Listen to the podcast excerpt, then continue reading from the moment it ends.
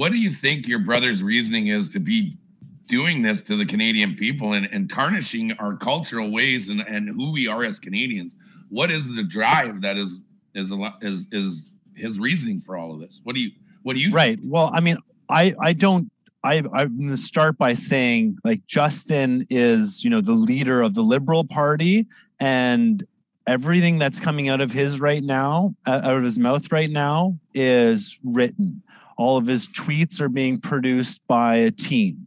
All of his statements, he is he is the face and like you know the the the lead spokesperson for the Canadian government, but the policy and the initiatives that are driving it and that are driving his uh, like you know the, this narrative that he continues to push, which in my opinion is decidedly anti-Canadian and anti-freedom, is like coming down from you know the higher ups from you know groups like like like the World Economic Forum, like the Council on Foreign Relations, like Bilderberg, um, etc.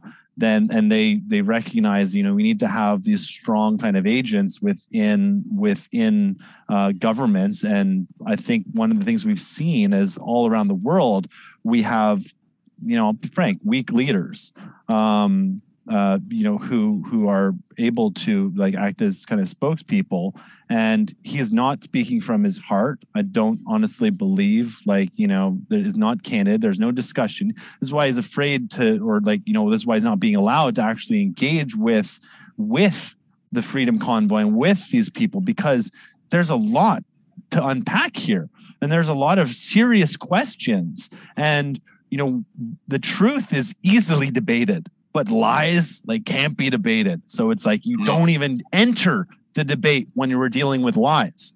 So and and then also like you know when you look at like the history of people like Jeffrey Epstein, like what their role was, um, you know, to trap people and blackmail people. And like, you know, you think about a lifetime of opulence and opportunity, like you know you're probably you, you make mistakes and or like you know you get coerced into doing something bad. And i've heard from you know multiple people like not not specific to justin but like of situations where you know all of a sudden it's like you know this this girl comes out of nowhere and she's on it and you're in you're in a special a special room or a special house. And it's like come on, come on, like let's yeah. let, let, let's do that. Oh, you're married, but they're like pushing and they're trying to make something out of they're trying to make something happen. And this is how like you know when a camera's on, there then then it's recorded, then you're blackmailed.